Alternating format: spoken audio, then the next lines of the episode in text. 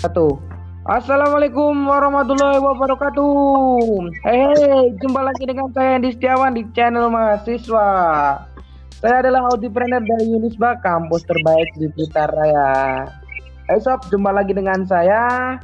Kali ini di malam minggu yang apa ya dingin ini, kayak kalian tuh hatinya dingin iya Gue kembali lagi di podcast tayangan Anda. Sorry banget nih, gue siarannya malam. Sebenarnya tadi itu siarannya tuh sekitar jam 8, tapi ya lupakanlah.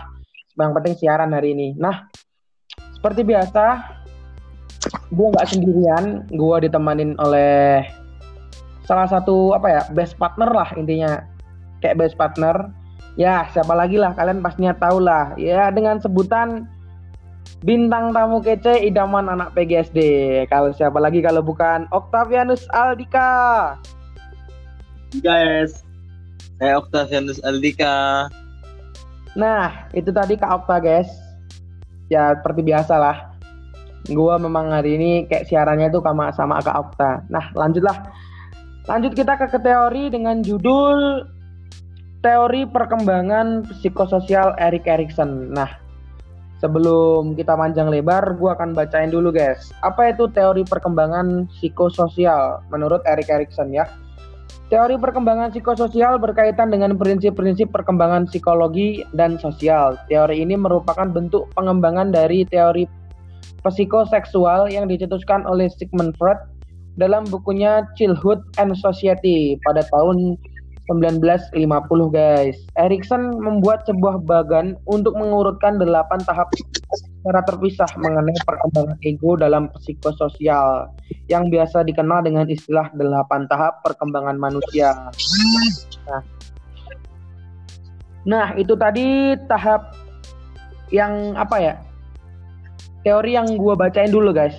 Nah, menurut Kak Okta, tahap yang menurut Kak Okta tuh yang paling penting dalam tahap perkembangan psikososial itu apa sih?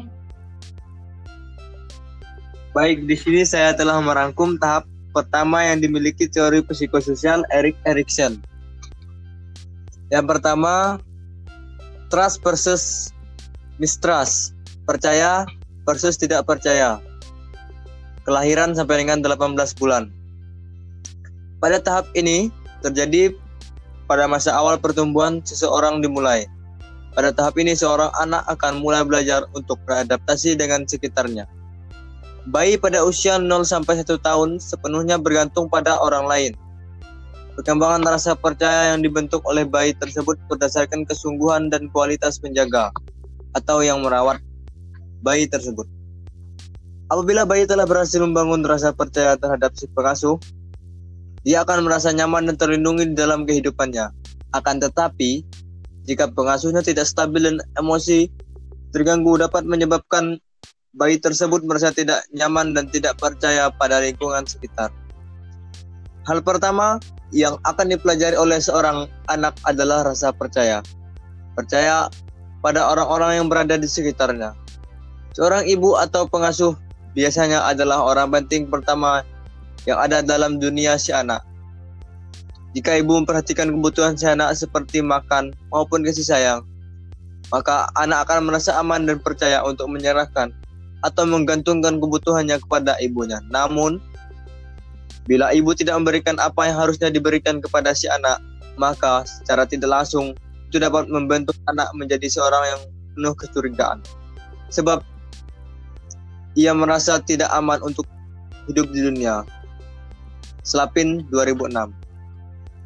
Nah, itu tadi tahap yang menurut Kak Okta paling penting dalam tahap perkembangan psikososial. Demikianlah perjumpaan kita hari ini. Tapi jangan khawatir jika kalian ingin lagi gue kolaps dengan Kak Okta, tembusin pendengar dalam podcast ini sampai 1k pendengar. Dan kalian bisa lagi DM lagi ke gue atau Eh, komen-komen uh, di IG gua untuk request materi-materi yang menarik berikutnya. Terima kasih telah mendengarkan kami di channel mahasiswa. Salam sehat dan bahagia.